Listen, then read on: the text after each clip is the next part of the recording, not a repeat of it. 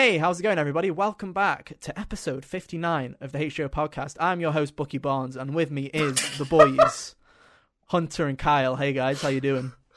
I'm doing just swell. I wasn't Yeah. ready for that. You weren't ready for it? You said Well, there you was know, going to be change. I wasn't expecting you to change your whole name. You know, well, what can I say? We've we've gone through it. We've it's a new arc of my anime journey. dude. I have been. I was the Winter Soldier. I'm now the shitter, lamer version. Hopefully, one day. now you, We will- Now it's like a before and a, or it's an after and before picture between the two of us now. Now, only hopefully I'll become cool again in like six years' time when they finally give me some character development in a Disney Plus show. But we'll see. But yeah, welcome oh, back to the Hate he'll, Show yeah, podcast. he'll get his own show. Yeah, maybe. Who knows? Who knows? But yeah, welcome don't know. I haven't even watched the, uh, the one that came out. It's good, man. Like honestly, I'm I'm perfectly okay with us starting this uh, gaming podcast by talking about Falcon and Winter Soldier. I actually pretty I enjoyed it quite a bit. Not gonna lie, it has a slow burn. Like it's a slow start, right? It's a bit dull. The first two episodes, I'm like, okay, I see what you're trying to do, but it just seems a bit hand fisted. Seems a bit slow. But by the time it got to like the episode four, I was like, okay, this is really good. And then episode five is basically like the filler arc, but it's my favorite episode because it's the most character development I've seen from those two characters in the entirety of a, of their like MCU career. So it's it's a good show. I liked it quite a bit. I only saw the last episode because this is what I do with these shows: is be witness to the last episode while my siblings watch them. Just skipped right to the end, man. Yeah, I love to but it. it looked all right. no, it is good. It's very good. I'd recommend it. Um, I mean, you know me. I'm just I'm just bad at getting into watching shows, and I'm sure once I actually start watching it, I'll finish it in one sitting. But Yeah, Mm, I mean, I'm I'm also terrible. I'm I'm also terrible, but um, it's just this. I'm just I'm so I'm like ever since I was a kid, right? It came out in 2008. I was 10 years old when Iron Man came out. I've watched every one of them in the cinema. So I've just basically this is the only thing I am. It's like I'm contractually obliged to watch this shit because I've been watching it since I was like 10 years old religiously. So hey, there it is. But now, welcome back where to our gaming podcast. Where this week we're going to be talking about Returnal, I Xenosaga mean, Part talking Three. about movies this Concrete week. Genie. You know, we should. I've honestly thought it'd be funny because I like I listen to a lot of podcasts. Uh, and one podcast that I'm quite a fan of is a podcast called Trash Taste, which is an anime podcast, which is funny from me. I watch like three anime, um, but they hardly ever talk about anime, and most of the time they're just like, "Welcome to the back to this anime podcast. Let's talk about our favorite video games." I'm like, we should do that. We should just have an episode where it's just like, let's talk about our favorite albums or something. Why not? You know, not even video game albums, just music. You know, why not? Yeah, Um, but no, we're, yeah, we are trying something different this week. So uh, whether you're listening on audio or you're watching the video right now, welcome on in. Uh, no spiels, no nothing like that. We're just going to get straight into it. So I think we're going to start with Returnal because why not? I feel like this is the big topic, right? Returnal's the big game. Uh, Jeff Grubb gave it, it a is. six, and that's the that's like the thing, the breaking point of the internet. He's the new Jim Sterling. We're now hunting him down. Damn you, Jeffy Grub Grub! Stop Oh, fucking. man. stop being an Xbox shill. um, but no, Returnal's out. It's got some really It good is. reviews. Um, from what I've seen, it looks very good. But uh, I don't buy games. Hunter buys the games so that we can use them for metadata. It's great. So, um, Hunter, I don't have playing. a PS5. Uh, you don't need one. I, I literally I know play I Star- don't. I've played another like ten hours of Stardew Valley on it today. I could play that on a potato. I don't need a PS5. But um, if I, I if I get a PS5, I'm just gonna play Devil May Cry 5 again. and to who be would blame honest. Who, who like who would blame you? Though That's that's, a the good way to be. And yeah, no one Have would the blame you magic for it. controller make you feel Nero's sword when you rev it. Oh, that, Yeah, That exactly. sounds really cool. Um, I but keep no. forgetting that dual sense is a thing. Oh It man, is, like and actually, Returnal makes really good use of it too. you see, All I the always forget. stuff there. Yeah, we'll we'll get we'll get into it, but I always forget about the dual sense because other than Astro, I feel Astro's the only game that used it up until this point. Like other games have tried, like well, Watch that Dogs. would be because it's the only PS5 No, game. th- there are PS5 games. Miles Morales. People are like, if you if you press down the dual sense trigger, you can feel the web like like get like being yanked. Like you can feel the tension of the web. That's what they were calling it, web tension. I called it. This is bullshit. The the the thing does a little click. At, like like three chords down. I'm like, yeah, web tension, dude. I love it. Ray trace reflections and web tension. Those are the gimmicks of uh, Spider-Man Miles Morales. Um, but Astro did it really well. I was like, this has blown me away. And ever since I've played PS5 games, it's like Call of Duty where the fucking trigger has a mild panic attack when you shoot a gun, or it's um like Watch Dogs where it broke my spring in the lamest way. But I digress. Let's talk about Returnal. Um, for the people who are dumb, big dum dums, me and Kyle, we don't look at the video games industry. It's not like it's we have a podcast about it or anything. What's Returnal? All right, Returnal is a third-person roguelike high-octane action shooter made by Housemarque, most famous for uh, their arcade twin-stick shooters of various. They've just made a lot of them over the past couple of years. Mm. They So mostly they always do a lot. They they're mostly known for doing stuff with PlayStation. They did um gosh, what was that launch game called that was on uh, Plus? Resogun. Resogun, yeah. It was uh, very much uh, arcadey kind of shooter. They're known for these arcadey kind of games up until this point. Um, you guys okay? Yeah. Hunter looks like he's I phased out of existence. Some wacky. yeah. Okay. All right, am I good? you now? set up same garbage truck, dude. We're just we're off a cliff, off a cliff, dude, off a cliff. but anyway, I was basically saying Hunter how um they're known. Housemarque are very much known for their arcadey kind of twin sticks, very much like quick reaction speed games. Um, Yeah. very well known for them. Usually very small scale. on the Yeah. screen at once. Yeah. Fight for your If you've- life type if you've deal. played if you've played a game like Nier Automata where you see the red orbs floating at you and you have like a midlife crisis, that's basically Housemarque's bread and butter. Um, Yeah. But this is different. This is a new thing for Housemarque. This is their biggest game yet, and it's a, it's a pretty big game for for Housemarque. Yeah, so the cool thing about it is they got like extra budget or whatever it would seem, and it still manages to maintain the spirit of those old games because it's still very uh, it's still a very high octane action type of thing. There's still a bunch of projectiles coming at you all the time, and it's still mostly just do or die shoot things, but with like the roguelike structure and all that and higher production value. It's really nice. Yeah, because I think everyone's big question is, and we'll get into it in a bit. I'll ask the I'll ask the dreaded question that I think everybody who has done any sort of analysis, review, critique of this game of the is it worth seventy dollars? We'll get into that near the end once you've had enough to talk about it. But is it because I see the cutscenes and stuff like that, and I'm like, damn, this looks like AAA. Like this does look like a PlayStation Studios game. Does it hold to that throughout the entire experience when it gets to the gameplay does it actually feel like oh this isn't like an arcadey like indie thing this does feel like a big budget thing because yeah, it looks like feels it like it feels as quick paced. Yeah, it feels like on par with Doom Eternal or Devil May Cry's kind of action production in that regard.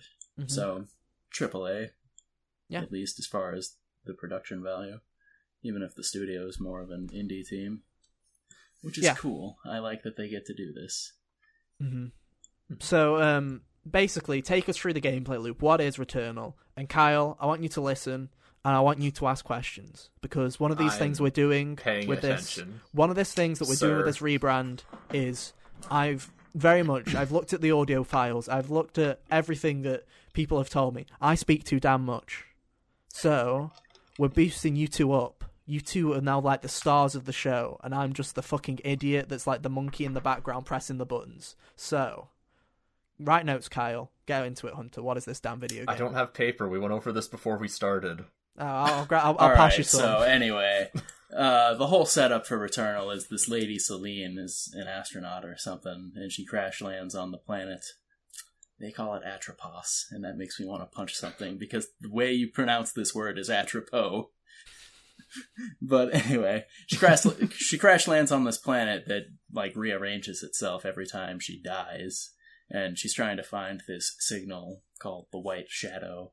It's what drew her there for hmm so you're trying to like move through this pl- through this area and all the hostile like fauna and whatever is trying to kill you.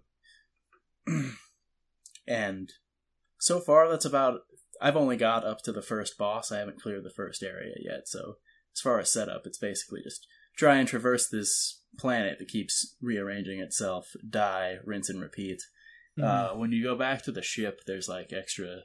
Yeah, you- you start back at your crash site every time you die. And there's like extra things you can check out. Like you can go to sleep and you can get like these weird dreams. An astronaut showed up. It, she like cr- she like relived to the crash, and an astronaut was like hanging out there during one of the cutscenes. It was interesting. Mhm. And aside from that, there's a lot of like while you're out in the doing your like dungeon run, there's a lot of scanning and reading and stuff for if you want to try to take try to take in more of the world. So I've been doing that, you know, here and there. I haven't been like obsessively reading everything yet, but I've been looking at the important things like uh the weird alien language. There's ciphers that help you understand it. So every time I decrypt one of those, I go and check out uh, one of the logs I got with them that I couldn't understand yet to Mhm. see if there's more info there. Yeah. Uh, Because like the one thing that I get from it is it's very interesting to me that Hades and Returnal have come out in a similar time frame where they were both in development and they both didn't know or well they might Housemarque might have known of Hades' existence because Hades went into early access and all of that but um Yeah. they both seem to have at least started development without each other noticing and they kind of have gone for a similar kind of thing where they were like what if we do a roguelike where the story's told when you die and I'm like, that's interesting that people have kind of, and, and it's It to, is. To Hades. It was more. It's more of a Hades thing so far from what I've seen early previews of uh, Returnal. Is it's bits and pieces when you die, not as much as um, Hades, at least so far. yeah, I'm certainly hours. going back into the dungeon a lot quicker when I'm playing uh, Returnal than I was with Hades, where I'd spend like 20 minutes just hanging out in the Mhm. you know, House of Hades there talking to everyone. Uh, Yeah. Celine is very much alone, and you only got a couple of things to do, but it's still like a decent drip feed. But it is interesting that they both kind of have gone for that same kind of idea of roguelike it where cracked me stories up told too when you die. because there's a bunch of like Greek term or Greek themed terminology in this game too. Like Atropos is the sister of fate that snips the threads, Mm. and uh, there's the currency is called obolite, which obol is the coins you would give Charon to pass into the underworld. Hmm. You know, so it just cracked me up that this was here. I'm like, oh man, another Greek roguelike, yay! Nice. So how does Returnal compare to other roguelikes like Hades? Uh, well, Hades being the only roguelike I've actually played extensively. This one also is probably going to get me to play all the way through. So I feel like I'm still, I feel like I'm doing really well for myself every attempt I've made. Like I've only died like four or five times and made it to the first boss. That's pretty Mhm. decent. It's better than when I was trying to play Rogue Legacy and just kind of, you know, stumbled around until I died and never made any progress in that game. Hmm. Because like, what So- is what is? Because for right, let's set the scene. Right, if you've not played Hades before, you don't know what Hades is. Hades' whole gimmick is kind of build. You you create a build is essentially what you do. There are a bunch of different weapons. That there's like variety. There's like a build build you can make, and you go through this dungeon. What is that equivalent? Like you have all these in a, in Hades, you have all of these weapons based off Greek mythology. What is the gameplay loop of um, Returnal in terms of actual action combat? You know what I'm saying? If that makes yeah. sense. All right. So with Hades, you could select your weapons at the beginning, Mhm. and the things that would change throughout your run were these boons you would get from the gods that modified the things that you could do. With Returnal, the weapons themselves, uh, every time you start, it'll always be with just your basic pistol, and you can only hold one weapon at a time. The nice thing about this, though, that this, it's not an issue with ammo because the ammo regens, so Okay, cool. that's good. Uh, Good feat. each of the weapons I've I've come across like three or four types. There's so far I've come across like a pistol, an assault rifle, and a shotgun. Sorry. Weird noise Um, on our end. that was my text message. I guess I forgot to mute, mute my phone.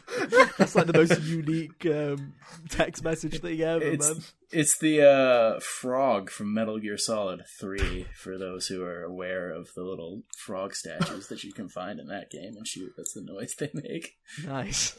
But anyway, so Returnal has like there, I imagine there's more weapon types than just the three I've come across, but I've come across a pistol, a shotgun, and like an assault rifle. and each of them seem to have like they scale the more you use them. So after shooting so many things and killing so many things and picking up like items that increase your weapon proficiency, that'll upgrade, and suddenly your attacks will do more damage, or you'll shoot faster, or that kind of thing.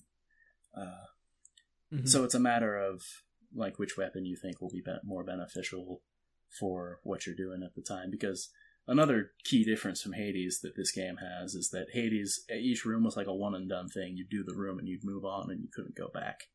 Returnal, mm-hmm. you are traversing a whole map. You can go back and forth. So that's nice because there's like health drops and stuff there. And despite people saying this game is really difficult, they're pretty generous with these health drops.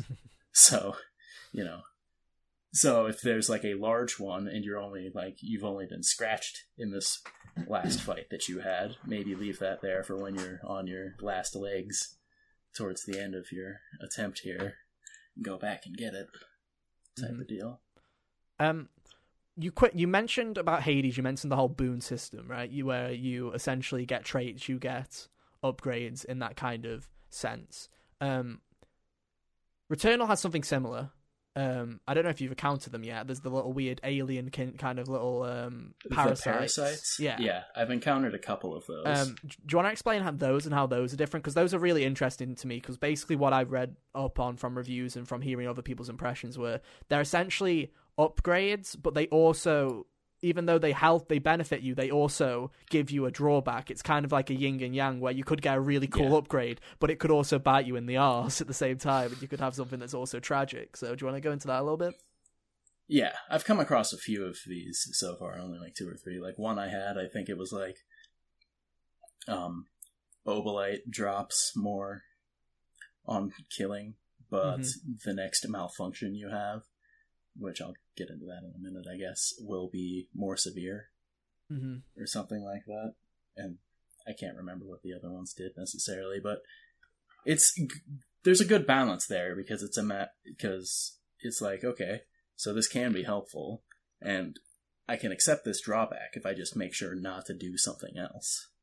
Is how it goes, or I could Mhm. just be like, "Nah, I don't want to do that one because it's too key to my Yeah. playstyle," kind of thing. So I don't think they're as crucial to your success as maybe the boons and Hades are, but they are still interesting for sure. And No, definitely. uh, Hmm. the more I move on, it'll be interesting to see because I do believe they can stack as well. And another cool thing is that if you get one and you don't want it anymore, there are items throughout the game. Or there's like I, there's an item you can find that will remove them if you decide that you made a mistake. Nice. Uh. One thing I came across on my last run before I uh, ended up dying was this. I think I figured out the way that they're gonna have you like permanently upgrade yourself. Essentially, I found what was called like a data cube, and it was like if you find the item that corresponds with this, it'll permanently upgrade your thing. So it was like uh, I can't remember what it did exactly. Um, it was like killing increase or it, it was basically like a vampire effect where you kill Oh, something you, and you you a gain a bit of HP back. back. for yeah dealing damage. Yeah. i think that's what it was and if i found the item that went the worst part was i i knew what this item was because i could buy it in the shop that i found in one of my previous runs but it wasn't in the shop this last time so that was a bummer but it's cool that it's possible to be able to like fully take that effect with you at some point if it if the stars align in the right way Nice. Um, do you have anything else that you want to ask, Kyle? Um, Uh, because I'll let you. I I look, we've got the big question. We've got the big question that we'll get to in a second. But I was, I'll give you a chance to if you've got any other queries. Um, I was just wondering, like, would you recommend this game to people who aren't really fans of roguelikes? um Or to any of those weirdos like me who haven't played Hades? Not yet. uh so Hunter will bash it interesting into you one day. Hunter will eventually be like, I've got I've got in Play the the six years fucking it's been since I've played Transistor, I've got at least three people to play it because of my recommendation. so yeah. um so with this, that's a hard one to say because I'm liking it so far, but also I've like Hades was the thing that made me breach the aversion to roguelikes. Mhm. I, I mean, if if you think that like quick paced combat and like and specifically like quick paced shooting combat is something that would be interesting enough, it, Does it? It has fe- that house I feel mark like the- right? yeah, it has that House it has mark the feel. Housemarque feel, and because I feel like I am seeing progress almost every time I, you know, make an attempt. Mhm. So it's not like I'm just. It doesn't feel like I've lost everything every time I die. It's like ah, whatever. I'll be back there in a minute, type of deal. So I would say it'd be worth giving a try. I hope a lot of people who don't really know what this game is will give it a try because I think they will. Um, yeah, I think so too. Because third-person shooters are almost as mainstream as you can get. So even if True. Plus, there's this whole thing of there's like eight million people that have the, one of these rare commodities that is a PS5. I don't know why I just got, shook my whole monitor there. Um, earthquake. Uh, no. Um, but so many people have these PS5s and they want to play a game, and this is like the first. I'm this not is saying like the it's first big, it's truly next gen experience. That yeah, that isn't Demon Souls, which is a remake already, right? Um, Yeah. I have two more questions. One of them I mentioned at the start. We're going to get to the whole price question. The question, the final question that I have to ask about you is dual sense. Yeah. What Let's it do? talk about it. What it do, what, What it it do. do. Games All right, journalist Kyle so- says, "What it do." Let's go with it. Well, I never claimed to be a games journalist. I'm claiming it is. That's a games journalist just- statement right there, dude. I just come in here once a week and talk shit for an hour. Isn't that what games journalists do? Honestly, I don't know. though. Usually they talk a lot of more shit than I say. Hey, I think that was a very what it do, dude. What it do anyway. Sometimes so the what they say is true. the the way that they implemented that stuff is really cool so far. Like, uh, it's it's fun because for the past like four months or what, however long I've had this machine uh, outside of Astrobot, the only thing I've pretty much just been playing PS4 games. So it's been fun adjusting to the idea that oh, just because my controller is vibrating doesn't mean something important is nearby. Yeah. because like Atropo is a rainy place, and there's like you can feel like the pitter patter of the rain in the controller. So I've been waiting cool. for someone to do it because um, Yes. Astrobot did it a tiny bit, and I was like, "Oh, this is cool," but I can't wait for someone to properly do it. And I saw a clip on. I'm glad you mentioned the rain because I saw a clip on Twitter where someone with an early copy was like, "If you want to hear what the vibrations sound like, here it is." And it is genuinely they put the controller on like their wooden like desk. And you could just the vibrations. The game was muted, and it genuinely sounded like rain falling on a roof like just landing on a roof, and it sounded like, and I'm like, that's the crazy shit that I love from the dual sense, and that's why it's a Nice. next like that to me is why that controller's special because like you could literally just it sounds like it, never mind feels like it. The vibrations are like that close. Uh, motorbike on our end. Um, but yeah, And Hunter's getting So- all the noises today. all of them, dude. All of them frogs and motorbikes. Um, but yeah, I kind of cut you off about DualSense. I just like the rain thing was really cool to me when I saw that on Twitter. yeah, the rain like, thing is really cool. It's a nice detail. It has other things of a similar nature. There's like these teleporter machines that will take you from place to place. That way, you don't have to run across the map when you get the key to another area. Uh, when you like step on them, their little weird sci-fi effect will vibrate. So that's cool. Uh, it's a trigger. It's got Go the again. resistive trigger thing. Am I, am I back? I saw. Yeah, you're back. You're back. You're good. My screen like flashed and turned anyway. green for a second. Oh, that's not good. Don't Yeah, want to lose the footage. It's God, no. Anyway. But yeah, so the resistive trigger thing is cool in a way that doesn't feel like it's harming my ability to shoot. Mhm. So that's good because it's always been the worry with that kind of thing is will it be so annoying that I can't actually shoot the thing? Yeah, That's not the case. but no, One question I have about the DualSense as a whole go for it. for the PS5 is there a way to turn it off, or do you just have to live with it? Yes, Because You can turn it off. yes, you can turn it off. you can turn every. Um, there's an accessibility options menu in the system settings where you can tweak everything, which is really good.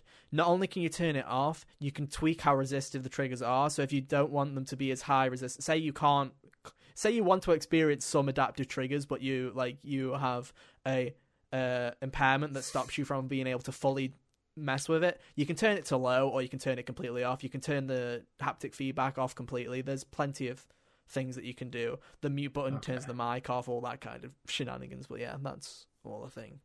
Okay, because I'm the type of person I hate Rumble and Same. controllers. No, but same. Can't haptics stand diff- it. haptics different.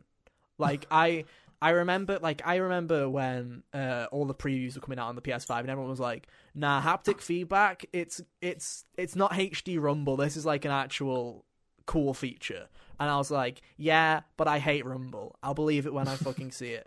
And I genuinely haven't turned haptic feedback off. I really do like when it's implemented in a game, it's really damn good. And the good news is, haptic feedback kind of has some backwards compatibility where in games where it was used rumble motors, they've kind of programmed it so that it'll do something similar with the haptic, so it's not just a buzz anymore. Like I'm, I've been playing a lot of Stardew Valley, um, and when you're on the horse, um, uh, Eric Barone programmed the the rumble to be like a horse's like patter on the ground, and it would obviously just be like shake, shake, shake, shake, and it was a bit shit on PS4, but because of the haptic feedback, it sees that shake shake, and it kind of does feel like a horse because it's still using that kind of engine.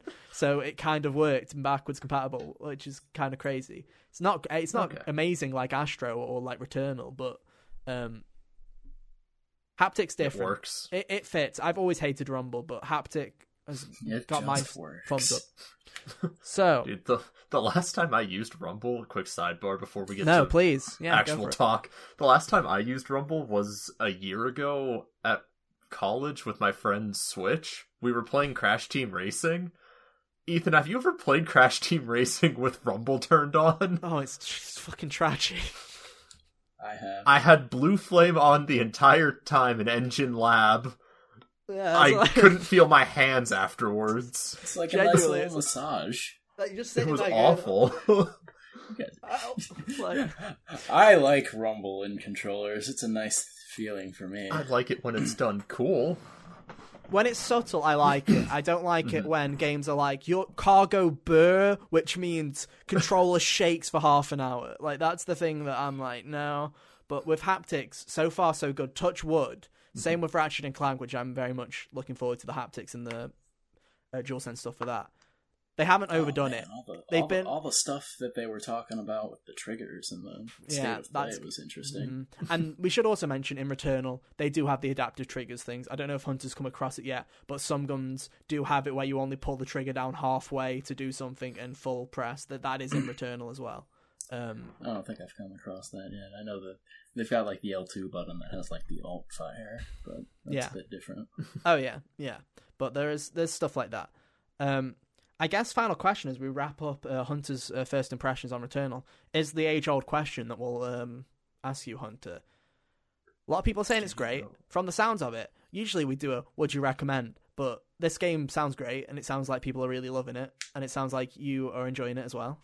Um, Seventy dollars for Eternal. What's your what yes are your or no?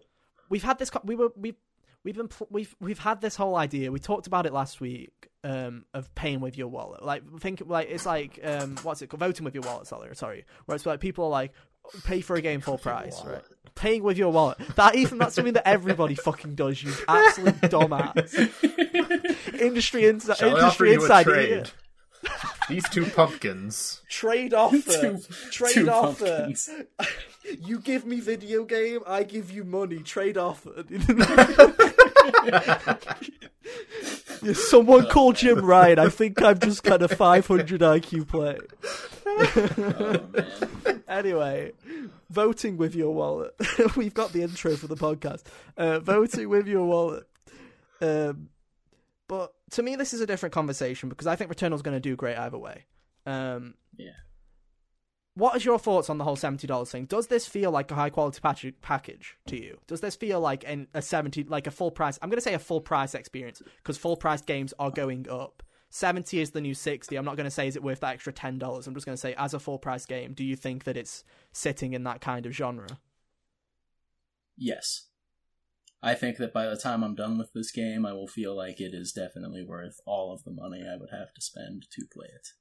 Awesome. So, like, compare it to like the stupid sports games that are charging seventy dollars and Mhm. putting in like, the loot boxes and all that hot trash. You know, FIFA Ultimate Team, dude. yeah, this game is seems to be a well constructed AAA from AAA like experience from a smaller studio with a lot of production value, a fun gameplay loop, definitely created with a lot of care. You know, I feel like it's worth the asking price. When games are made really well, I feel like if a developer thinks that they're worth more, yeah, like I would I would buy either of those for 70 bucks Yeah. if I was asked to. No. Even more, but I've you seen some people comparing the whole idea of oh they they toned down the price on uh, Destruction All Stars so they should have done it on here and I'm like this is a completely different beast. that's different because Destruction All Stars doesn't look like it. There was enough meat on the bone for that. And I can This tell game is I can tell you if the review ever comes out for that if I ever finish writing it there is not enough meat on that bone to charge money for it. There genuinely Yeah. isn't.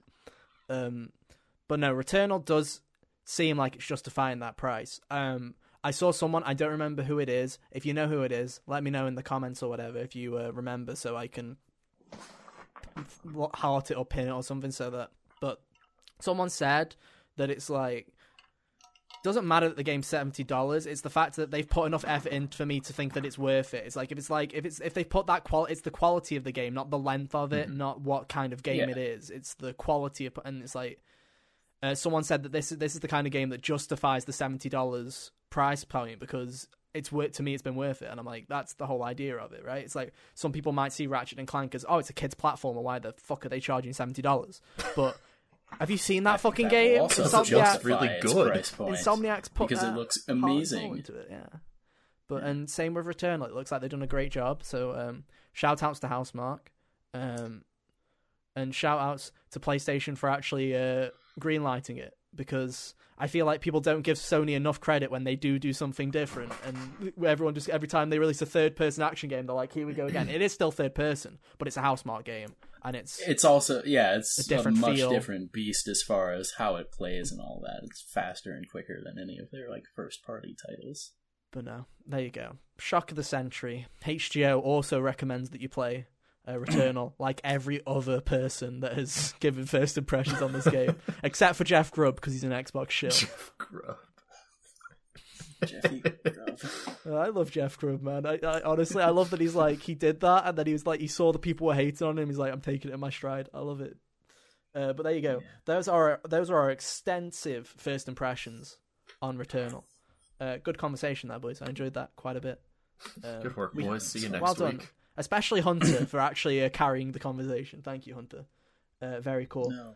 We'll talk about what uh, me and Kyle have been up to in just a little bit, but for now, we are going to very quickly. Word from our sponsors. Have you heard about insert thing here? Let me tell you about it. Uh, that would have been a great uh, segue. That would have been a great segue, but unfortunately, we don't have Use uh, code HGO at checkout to get nothing because it's not real. Audible call. us. Trade offer. trade off. Anyway, we're going to talk about one you little piece of code you get nothing. You get nothing. Trade off. That Um, sounds about right for this podcast. Let's be real. Uh, doesn't matter. doesn't matter how many times we rebrand it. It's still the same shit show. Anyway, um, we're going to talk about one piece of news before we get to more niche things that me and uh, Kyle have been doing. Um, we're going to talk about Toys for Bob because um, if you're new to the channel, then hey, we like Crash Bandicoot quite a bit on this channel. We talked about Crash 4 extensively. We talked about CTR extensively when that came out because this podcast's been going for that long now. We did talk about CTR in its life cycle. Oof. Um, the end of its life cycle, anyway. yeah, at the end of its life cycle. Yeah, for the last update. But Toys for Bob, some news broke this week, um, which started off. Um, I'll run you through my point. I'm not going to bring an article up. We're just going to have a conversation about it. If you want to go and look up the facts and the figures and all of the proof and the evidence, go look it up. 20 million people have talked about it on the internet, and I'm sure you'll be able to find it. Um, but uh, the TLDR is Toys Bob tweeted about that they're proud to be working on Warzone for season three and everyone was that day, including myself, didn't think about it because we were like, "Oh, cool, they're just support, they're just chucking some support to the Warzone. They're not fully going into it. It's just a small team, whatever, a bit like Beenox, where part of them are working on Warzone, the rest of them are working on something else. And then the day after, uh, a load of artists, a load of concept artists, a load of designers for Toys for Bob announced that they'd left Toys for Bob. Um, not recently as well. The lead uh, artist who redesigned Crash and Spyro, um, in my opinion, uh, this artist, I don't remember his name. Uh, oh, I follow him on Twitter as well. Um, he's created both my favorite Spyro design and my favorite Crash design with Reignited and Crash Four. Really talented guy. I think he's working on Sonic now in a weird, in a cool way. So he's like having his hand in all the old platforms. All the platform Um. I think he's working on the, one, the Sonic show for Netflix. So yeah, he's he's had his hand in all the fingers in all the pies. Um, but he left, and a load of artists have left. And from the sounds of it, according to them, Toys for Bob, at least for the short term, is fully on Warzone. Um, this is after Vicarious Visions has left. Uh, well, not left. They have been pushed to work with Blizzard, which everyone's saying, oh, but they're still making remasters. But they've basically lost their identity to just become Blizzard's remaster studio. Um, and it gauges this question of what now? We've lost Toys for Bob. Beenox is rumored to have been working on Spyro 4. Has that been cancelled? Has the multiplayer mode for Crash been cancelled? Um, it's been a bit of a worrying day. Like I, uh, I didn't tweet it, but I posted it on our Discord. I wish I tweeted it. Is like pour one out for fucking Canadian guy, the YouTuber who literally covers just Crash and Spyro, because this might be a shot in the chest to that community. But I'm gonna throw it to you guys because there were some really talented people at Toys for Bob, and I'm a bit fucking gutted to be honest. So, do you remember a few weeks ago when we were talking about PlayStation's obsession with blockbusters and all that? Yeah. Uh, this feels like the furthest extreme of that, where they literally just have, where Activision literally just has all their studios working on the same franchise. Oh, here's a counter proposal. PlayStation cares about blockbusters. Activision cares solely about money. PlayStation also cares about money, but they care about also having They quality care about the exclusives. critical reception. Days Yeah. Gone didn't get a sequel, not because it didn't sell well, because it made them a lot of money. It was profitable. It was because of the critical, the mixed critical reception that Days Gone never got another chance to shine. Crash Bandicoot has been profitable. N. Sane Trilogy was ridiculously profitable. CTR Nitro Fueled, ridiculously profitable. Spyro Reignited, ridiculously profitable. Tony Hawk's Pro Skater literally came out last September and sold gangbusters, and now Vicarious Visions is dead. It's so frustrating. yeah. it's so it baffles me because Activision was like, yeah, they're making money, but why they only make some money? Why not put them making AK-47 skins for Warzone? Now they make more money because why the not? The most frustrating thing is that Activision could literally spit out the mediocre war shooter year after year, and that machine will never stop. They'll always be making a lot of money. It seems superfluous to make all dozen or so studios that they have work on the same thing.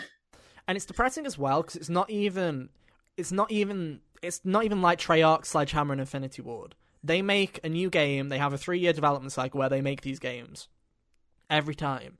Beenox, the support studio, now with Toys for Bob and Raven, their job isn't to make and have a vision for a game. It's you're supporting this. You're just making camos. You might, if you're lucky, work on making a multiplayer map or a zombies map. Maybe if you're lucky. But it's just make skins, help patch, make the PC ports. Toys for Bob isn't gonna ha- like.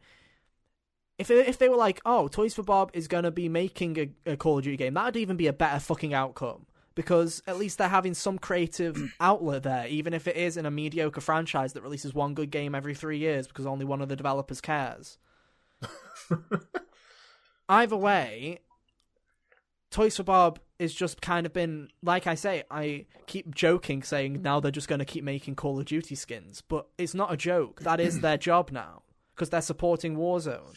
And that's all it is is making costumes for characters, making skins for characters. And it's it's like Overwatch but with zero personality. At least if you're designing an Overwatch skin, you've got these least cool, there's some you've got these that characters that have these personalities and these stories and you can make them so fucking cool. You can turn Bastion into a fucking wooden like tree looking thing. You can do a load of crazy stuff. What do you do in Call of Duty? Soldier looks like soldier. Did you play as Dude Bro 42? Yeah. Dude Bro 42. And it, it just sucks, man, because Crash 4 was. I know Kyle didn't jive with it as everyone else did, but I didn't dislike it. it's not a bad He video didn't game. wish Kyle death just upon didn't. the studio. Yeah, Kyle. Yeah, it, it wasn't a bad game. It's just Kyle didn't jive with it. Is the kind of way. Like it's a well-made still game. bought it. It's still Yeah. on the shelf.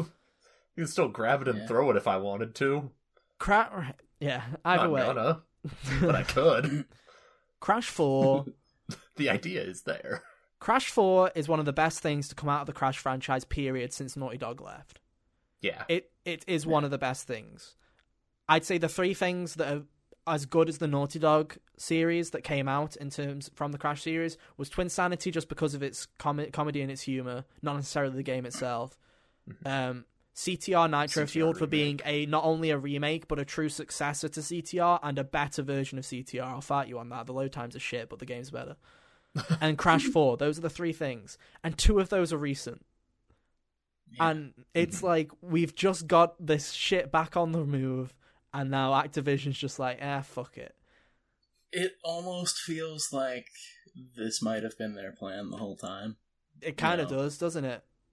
Yeah, like people were like, "Bring back Crash Bandicoot. We want Crash Bandicoot." And eventually, they're like, "Fine, okay." We'll do a remake And and, a new made- game, and then we're out.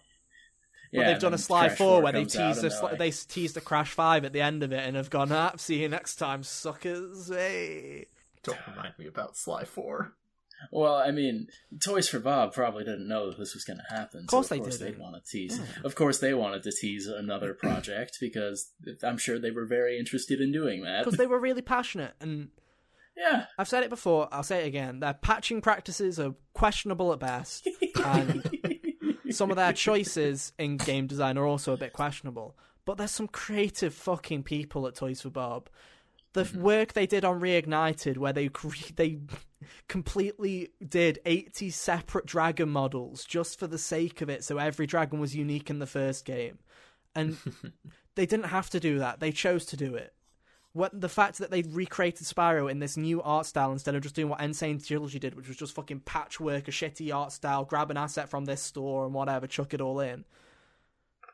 The fact that they made Crash 4 and it was such a passion project where they didn't go, we're not gonna we're not gonna pander to a casual audience, we're not gonna go and do something completely new. We're gonna make a Crash Bandicoot 4 in name and in scope and make it hard and make it And it Bullshit in like ways. the old Crash games.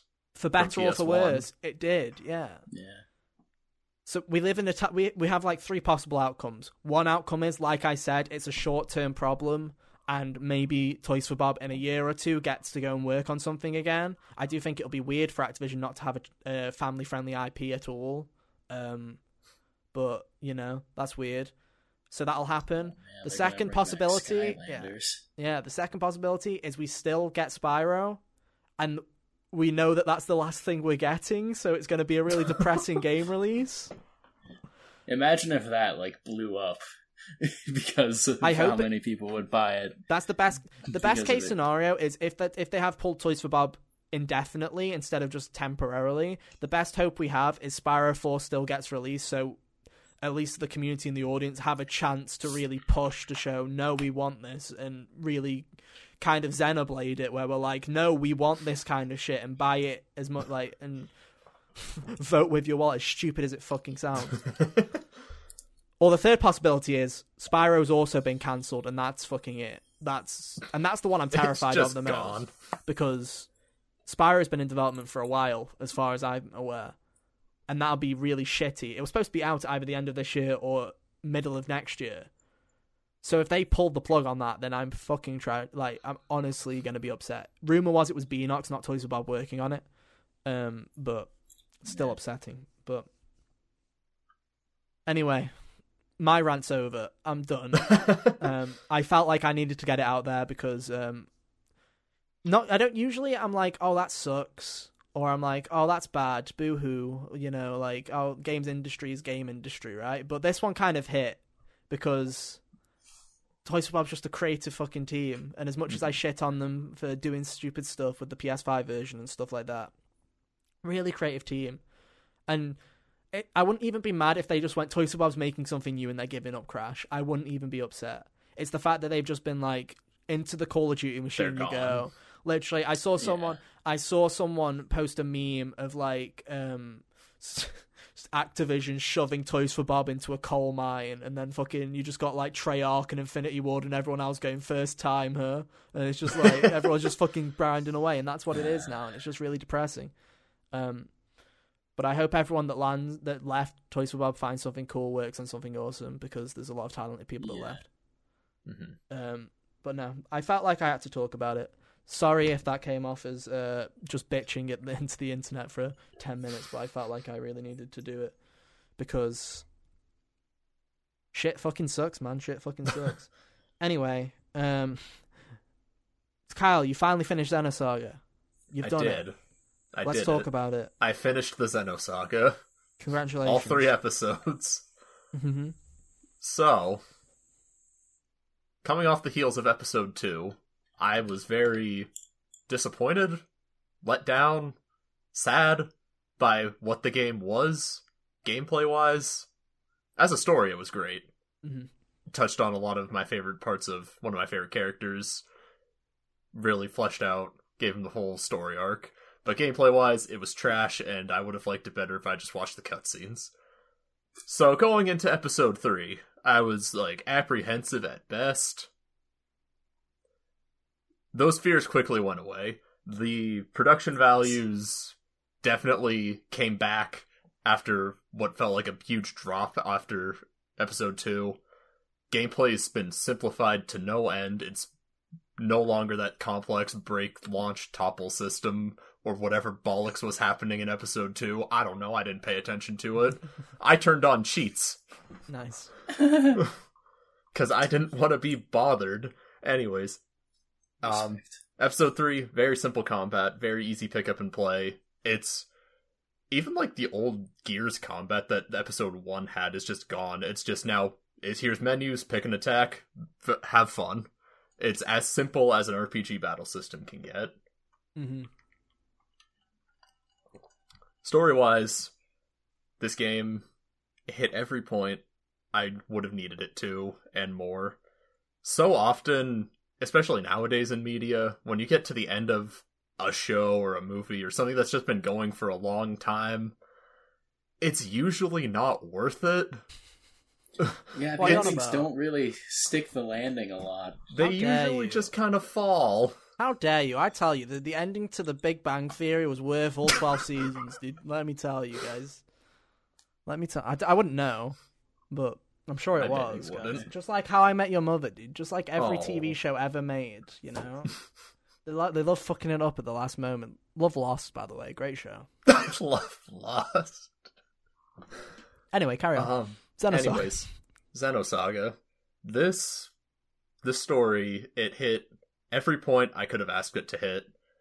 It finally, finally, after three episodes, said, "All right, Shion, remember you, the, our our main character, our leading lady. You want some fucking character development? Here's a whole game for you. All of this development is for you." And it goes into basically everything about her, why she's so like like what caused her childhood trauma and how she basically ended up living with that trauma and coping with it as she got older.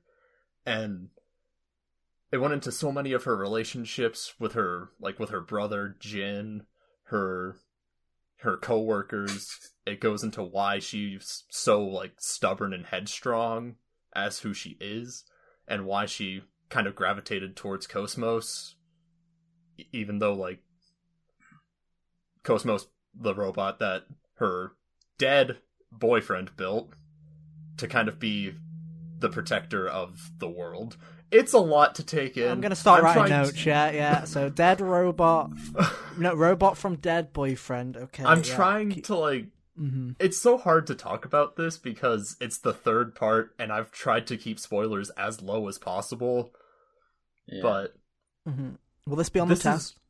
is yes, Okay. it's really Sounds just something you need to you need to play for yourself. You need to just experience it some way You know, I've heard And- part three super cheap, dude. I've heard it's. Super oh cheap. yeah, it's super cheap. they're basically giving them away, right? Oh yeah, they are. Um, Pl- please note sarcasm. But um, also Trade offer: one human soul, you get Xenoblade or Xenosaga three. I'd do it. uh, okay. No, um, quickly doubling back to production values. No, go for like it. Voice acting super improved for a 2006 PS2 game. It looks and sounds amazing. They have a lot of notable voice actors in the cast now. There's this group of four vil- four like side villains, voice acted by Yuri Lowenthal, Lex Lang, Oh, hype. crystals. DC Douglas, and Crispin Freeman. And I'm like, oh my god, that is an all-star villain cast. they're two I don't have so impressions of. great. They're DC so Douglas is good. Albert Wesker. Wesker, and yeah. Crispin Freeman. Is... Yeah, I know who they are. I just don't have an impression for them. You know, like. I don't, to be fair, my Yuri Lowenthal impression isn't an impression of Yuri Lowenthal. It's no, the fact it's that not. he's Spider. Right. I feel you like just hang on. shout Spider Man. Yeah, right. Tangent, tangent time. If you've wondered why, if you've ever heard me say Spider Man, I say it like that. The reason is, is because it's usually because we're talking about Yuri Lowenthal. Yuri Lowenthal equals Spider Man in Insomniac Spider Man. And when I think of Spider Man, I think of the line Spider Man do a flip from Spider Man Homecoming. and he says Spider Man like, hey, Spider Man! And that's why I always say Spider Man like that. And now you know the inside joke. The way you're explaining this feels like it should have that meme of the lady doing the like math head over top of it. just, yeah, just like the numbers going in front of me. Yeah, exactly. Yeah. Um, but no, there you go. Now you're inside. Now, congratulations, you made it 52 minutes into the video, so now you get an inside joke. You get to understand an inside joke. Anyway, you finally understand how Ethan's brain works. Yeah, congratulations. What a privilege. I've been talking to him for six years and I haven't Anyway, figured that out yet. Anyway, so Yuri Lowenthal, Lex Lang, DC Douglas, the other guy, villains. Yeah, they're all fucking great. I love this game. Like, hmm I feel like it, like I'm I'm just talking in circles right now, but I'm still processing the ending. Like, Mhm. I beat this game fucking six hours ago, five six hours ago, and like, You're it's doing so the good. You're doing the JRPG depression. You're doing the D- JRPG I know, dude. depression where you where you where you finished a game and then you just lie in bed going like just fucking like a ve- you just like like vegged out. You just like You're like, I'll never like another game this much again. I probably won't. what is life, dude? What is like the life? fact that Monolith Soft was created basically just to make these games by Tetsuya Takahashi, and there were supposed to be six games, Mhm. but production time meant stuff had to get cut. Mhm. The, like even between episode two and three, there's a whole year. It's a year time gap between the two games, and I assumed that was supposed to be a game in between those two. But what they did instead was in like there's just a little summary you can read about everything that would have happened in that year between the two episodes, and that you can just read if you want to. Nice. And I just like that's So, uh, compared to the two Xenoblade games, in your own personal opinion, do you like these, the Chron- Xenosaga more? Those Xeno things. what do you Uh, think? what it do. What it do? um it's kind of hard for me to say. I think cuz they're two very different kinds of games. Like 1 and 2 and X keep you in this open world environment that's free for you to explore whereas uh the Saga games were all more they were all more like enclosed. You're in areas going from point A to point B. There's no big overworld for you to explore.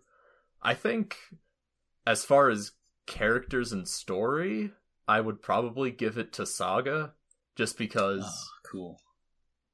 you know there's more there's more time to flesh out all these characters and all these ideas whereas the Xeno games are just you get one and done unless you get unless you're like future connected or Torna where you get bonus content. And even Torna, it's only a handful of characters you actually get that bonus Yeah. content for. Right. And Future Connected hardly seemed worth it. I mean, Torn is brilliant. Um, Torna's amazing. Yeah. And I'd Torna- still Torna- be Torna's still my favorite story piece from Xenoblade 2. Hmm. Torna love really that. fun. I cried like a bitch, and I didn't. and I don't like. Yes, I know. I know. Like, if if we had an active audience, someone would be typing right now, going, "Ethan cries at fucking everything." It's true, I do. He does. But I didn't. cr- I didn't cry at Xenoblade Two. I did cry at Torna. you didn't cry at the end of Xenoblade 2? I was close, Hmm. Oh, very close. I was very close. I was gonna say, I thought you said that the end of it made you like. it made me. It made me close. dude. Maybe I did cry. Maybe I've just blanked it out. Maybe I'm just like you know, like you Maybe know, you should play it again and go cry again. fifty hours. Dude, I cried the last time I beat Xenoblade 2. I don't know hours. why. That was like my fourth time beating that game, and I'm like, why am I crying this time? Who knows? but no. Oh, man. But Reminds no. me of when I was like the first time I played Metal Gear Solid Three when I was Mhm. a kid. I was too dumb to like comprehend why it was sad. I just kind of got that it was sort of depressing at the end because of the way that people were acting. Eventually, I was old enough when I played it. I'm like, oh man, I actually feel what I'm supposed to this time, and it's total despair. Um, yeah. That's how I feel that. about Mother 3. Uh, I was a very dumb kid when I learned about Mother 3. And then I played it when I got older, and I'm like, oh, this game's meant to make you feel depressed and empty on the inside. See, I wouldn't know. Localize I, I'm- it, Reggie. Yeah, I'm, Please here, I'm, I'm out here. it. Terry Crews wants I'm out it. here with Terry Crews, dude. Just going, yeah. What the fuck? what, what, what's a Mother Three, dude? Re, yeah, do it. Bring it out. I've never, do it. I've never played an Earthbound. Game I've never either. played Earthbound either. It's like I understand the appeal of it, but it's one of those games. It's a bit like un- like it's a bit like Undertale, which is obviously because Toby Fox took a lot of inspiration from What a thing to uh, say. Mother. You don't But- say. But it's got Water like is that kind, wet. But the wacky kind of like you know the wacky kind of enemies and stuff like that always kind of put me off it because I'm like, I'm like it, this just seems random as fuck. But I liked Undertale, so I probably would like uh, Earthbound. Um, It's funny because I, I know a lot of people who have played it. It's like it's one of the few like old games that I hear about that I'm like, huh. I haven't played that, but I also don't really feel like I need to. Yeah. That's what, kind of where I am fa- with it, Giygas too. fascinates me, but that's at the very end of the game. Mhm. yeah, it's an interest. It's it's interesting. It's one of those things where I don't know. I don't think I'd ever pick it up unless they actually like did something with it, like they remade it or did something like along those lines. But um, I've got It's like- nothing against it personally. But that's me with all old games. I don't go back. I very rarely go back to older consoles. It's like you guys tell me to pick my 3DS up. I'm like, no, that's stinky. Look at it. it's heavy. I don't like it. Um, but no. Um, so would you recommend any with by any means necessary playing through this trilogy? Is it worth a 2021 JRPG fan? Is it worth for them worth it for them to dive back in and Yes. pick these up in any way they can? And I Wait. say that with absolute bias and nothing else. Okay. No. Um I think if you've played the Xenoblade games, you definitely owe it to yourself to play Xenosaga. You can see where a lot of inspiration for Xenoblade came from to the point where even direct references and like characters in this game how they directly influence characters in Chronicles 1 and 2.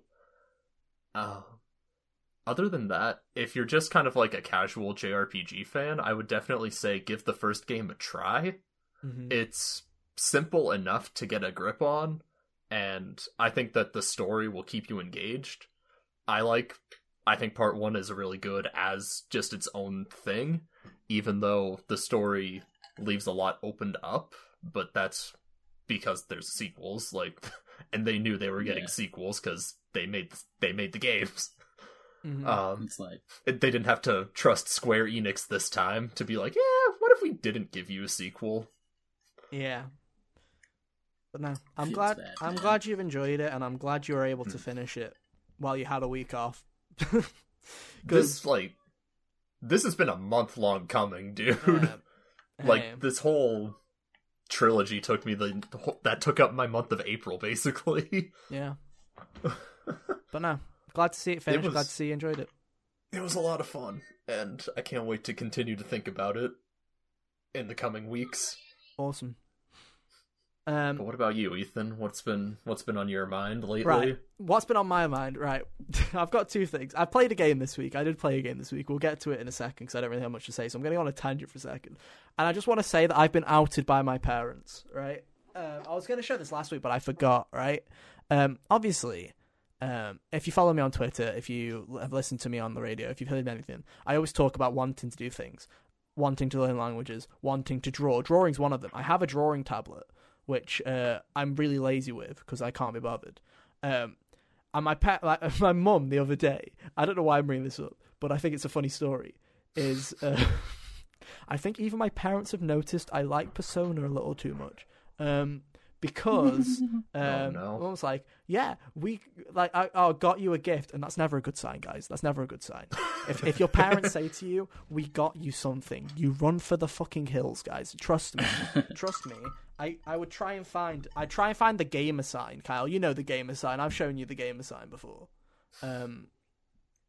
The socks that say "Don't bother me, I'm gaming." Oh no, have I not No, shown you like an actual oh, sign yeah, that yeah, says the, "Don't the, enter." Yeah, the, don't the, this this fucking thing that sits in my drawer buried. The, the uh. There you go. I'll let you uh, read that video, listeners, and let me read it for you, beautiful Video audio listeners. listeners. Gaming in progress. Eye contact and small talk is unavailable. This sits in the fucking drawer because I can't bin it. Anyway, moving on. Um. Oh. Screams on Oh. our end. Hunter, feel free to mute. You can completely mute. Don't you worry. I also realised that because we're, rec- we're recording this differently, I now have to remember and edit to flip my my screen. Like I have to because I'm parallel because of Discord. So I was like, I couldn't read it while it was there. Anyway, I digress. So got a present, and my parents were like, my mum was like, because you want to learn how to draw more. So look at this, guys. I have got the master guide to drawing anime, ladies and gentlemen. and it was at this point where I was like, I need to stop liking Persona because I've just been outed at this point. And it was like, it was funny because it's like, I don't want. You know me with anime. I like watch like three episodes a year, and it's, this is hundred percent because of Persona. So uh, one thing I've done is laugh at this, but then gone actually. It's quite a decent book, actually. It's got like body proportions and everything like that. I'm not going to show too much because I don't want the guy suing me for giving away the fucking tips and tricks, the master guide. This is the master guide. I can't give it all away. This is Um, what they don't want you to know. They don't want you to know. Um, but no, it's a very interesting book actually, and I will probably uh, use it at some point. A touch of red, indeed, Hunter. Um, but I just thought it was funny, so I laughed. Um, Yo, are we getting some drawing streams in the future? Who knows? Potentially. I also this is going to be fun for Hunter because uh, Hunter, you better memorize when these noises are happening on your end so that we can take them out of the uh, recording of the Audacity because that's going to be fun. Around one hour two minutes. Thank you. I'm going to really enjoy that. Um, like I always like, he'll do it. he'll do it. It's fine. Um, this is your job. but there you go. I was outed. Out, there we go. So this week I was outed as a weeb. To sync it up, yeah, true, true, truly tragic. Oh well, uh, I'll do it myself. maybe next time. But anyway, I digress. What I've actually played this week is I played a game uh, called Concrete Genie that Kyle thinks I made up. Um, Concrete Genie is a game made by a game studio called Pixel Opus, who I don't know if Sony owns. You're not helping your case with the fact that you didn't make it. Does Sony up. own Pixel Opus Hunter? I think they do. Um, Hunter's like, has, has. Hunter got a puppy? Hunter's got a puppy, ladies and gentlemen. Get that engagement up. Leave a like if you like puppies. Positive reviews on iTunes. Um, for puppies, only for puppies. You can't even see it on. You couldn't. you can't even hear the puppy. But there you go. Um, so I play Concrete Genie. It's made by a studio called Pixel Opus, uh, and it's a game that PlayStation released. They published it, and it's a platformer. Uh, and I saw it. They showed it at E3. They showed it at a load of places. It was one of the only games. It was like in the last E3 before Sony gave up on E3. And I was like, "This is cool. I'll I can't wait to play it." Then it came out. and I was like, I'll get back to you. And then three years after it's come out, two years after it's come out, I finally uh, got around to it, and it's essentially a game where if you hated the mechanic in Infamous Second Son, where you turned your controller on the side, and gave it a good fucking shake, and that now that now me doing that is on the internet, so that's gonna be fun. um, have fun, guys. Um, Can't wait for the gifts. yeah, it's fine. No one will get an hour and six minutes in. Um, but That's what you. if you can imagine that, it's like that, but good. Basically, the whole idea is it's a platformer. It's a good platformer, but also it like the whole idea is it's like you're you're a painter, and you and the idea is uh, this weird like ghostly kind of creature called a gene like it's like a genie it's one of his drawings has tasked you with drawing across the entire abandoned town and bringing it back to life so you're going around and you're drawing on walls i mean you're graffitiing the shit out of it and you can spend as little or as much time as you want yeah you can create little artworks you can create little things like that you can do what i do which is just piss shit all over the fucking wall and go oh cool what a great piece of artwork good good to go move on um, like I like basically you have lights on the walls that'll light up with the more spray paint you put on. So you're supposed to like make like a nice little scene, like oh, I'll make a forest with a campfire and stuff like that. I'll just like grass, grass, grass, grass, grass, grass, done, move. Um, Grass, grass, grass, grass, grass. so that's part of it. The other part of it, it's part that it's partly creating these genies where again you draw them and you bring like these little imaginary friends to life that help you with the in the world. Um, yeah, these imagination. Um, you effectively draw them, and there's there's a fire one, there's an electric type, there's like a wind one where they interact with the world and use them to solve very basic, very easy puzzles. Um, and the final one is there's like a stealth action kind of part of to the platforming because there's a group of bullies that are going to beat the living crap out of you. Because at the end of the day, it's a story about bullying. Um, is effectively what it is, and it's really good. I liked it quite a bit. It's a bit on the nose. Um, where the bullies are your stereotypical American high school bullies, where they're like, "Oh, Hell we're just twats for twats' sake," and then they just start ripping. Like he has a bot, he has an art book. Basically, this kid's pretty alone. Uh, he's pretty introverted. He doesn't really have any friends, so he draws a load of. Uh, he basically draws a load of characters in his book that he calls genies, right? And the bullies like come up to him and start ripping all the pages and throwing them away, and they're collectibles in the game. You basically go and collect all of his uh, drawings again, um, which is which are stencils which you used to paint on the wall. Um, but it's it's very much they they have like those dickhead bullies that are just going around going, ah, you piece of shit, beat the fuck out of you, steal your book, rip the pages out, lol. And then they then try and pull the they try and pull the thing of bullies are people that are just had shit hands, you know. A lot of bullies have like got terrible parents or have had terrible things happen to them that have made them that way. And I'm like, that's fair play, but they were bastards, so I'm not gonna forgive them. And the game's like, the end message of the game is, at the end of the day, let's all be friends. Let's even people have had hard times. Let's forgive them. You ripped my fucking book in half and kicked me in the balls. I'm not gonna fucking be friends with you by the end of this video. I don't care. But no, it's a Uh. story about bullying. There's a cool little twist halfway through, um, which I didn't see coming, and it was quite. Uh, it was. I was like, oh, we're doing this. That's cool. Um, but it's it's a cool little it's a cool little game. You can beat it. I beat it in four hours, um, five hours. So it's very short. I did it all in one session. Um, but very good game, and it was free on Plus a couple of months ago. So if you had Plus and you Yeah. picked up Concrete Genie, it was the same month as Control. So if you got Control, you probably have this too. Um, I'd recommend you check it out because it was very interesting. It's good at what it does. It's a bit clunky. Um, I think it's a bit long. Um, I think it outstays its welcome a tiny bit. And like I say, some of the plot points are a bit hand-fisted, but the art style's wonderful. The whole idea of creating these genies and making these weird creatures that you can make look like whatever you want. It's pretty cool. The whole motion controls thing isn't terrible for once, which is nice. Um, Oh man, it's nice when they're actually. they have the option to just use the right analog stick to paint instead of the motion controls, but I kept the motion controls on because they just felt right. Um, and I hardly had to press Yeah. the reset button either, so they just kind of worked. So, um, thumbs up for that. But no, I'd recommend it, especially if you got it for free or if you can get it for cheap. Uh, Concrete Genie is a nice little platformer that maybe if you're someone that doesn't have much free time and you're like, I want to play a game in like a night or two and have it done, like I did, um, then I recommend it. It's good, very good indeed. But there you go. Um, that's all I've got to say on it. Like I say, Yeah, it looked cool enough. Uh, like I got it on Plus, and I'll play it eventually. It was kind of not super high on the priority list. hmm it's, it wasn't high on mine either. It's just the games I have left are big games, and I'm like, I'm not feeling a big game right now. Like I was very tempted. Don't tell Sam this. I was very tempted earlier in the week to start Yakuza. Uh, I was very close, but I'm like, I can't, and I probably will this week. But you know, Dude, I feel that. it's just like you look at it and you're just like, because that's the thing is with Yakuza is I get excited. I just think karaoke, dude. Here we fucking go. I'm spending sixty hours in the karaoke mini game. Fuck yes. But then I'm like, oh, but there's this shitty part called gameplay that's over here that I have to like, do. wait, there's a game in between this. Yeah, I'm like, I boo. have to play how many hours of Persona Five Royal to get to the Tycoon? Pardon? It wasn't that many. It was like after first dungeon, wasn't it? But I didn't know Tycoon was a thing. I liked the game anyway. Um, but no. Uh, yada yada. No, Play dude. Concrete Genie if you got it for free, or if it's cheap. I- Why not?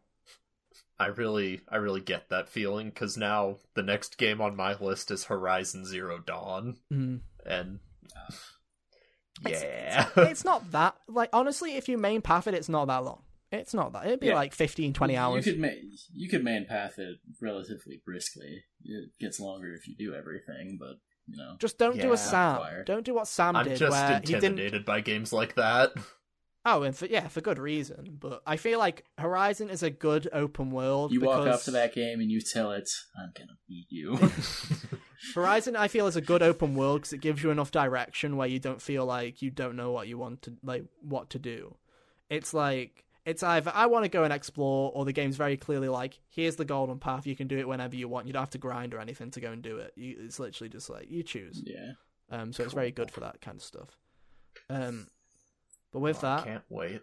yeah, but with that, that has been our show. Uh, thank you, everybody, for listening. If you want to find us on socials, you can find so right here. They're all just going to come up at once. Magic. Wow.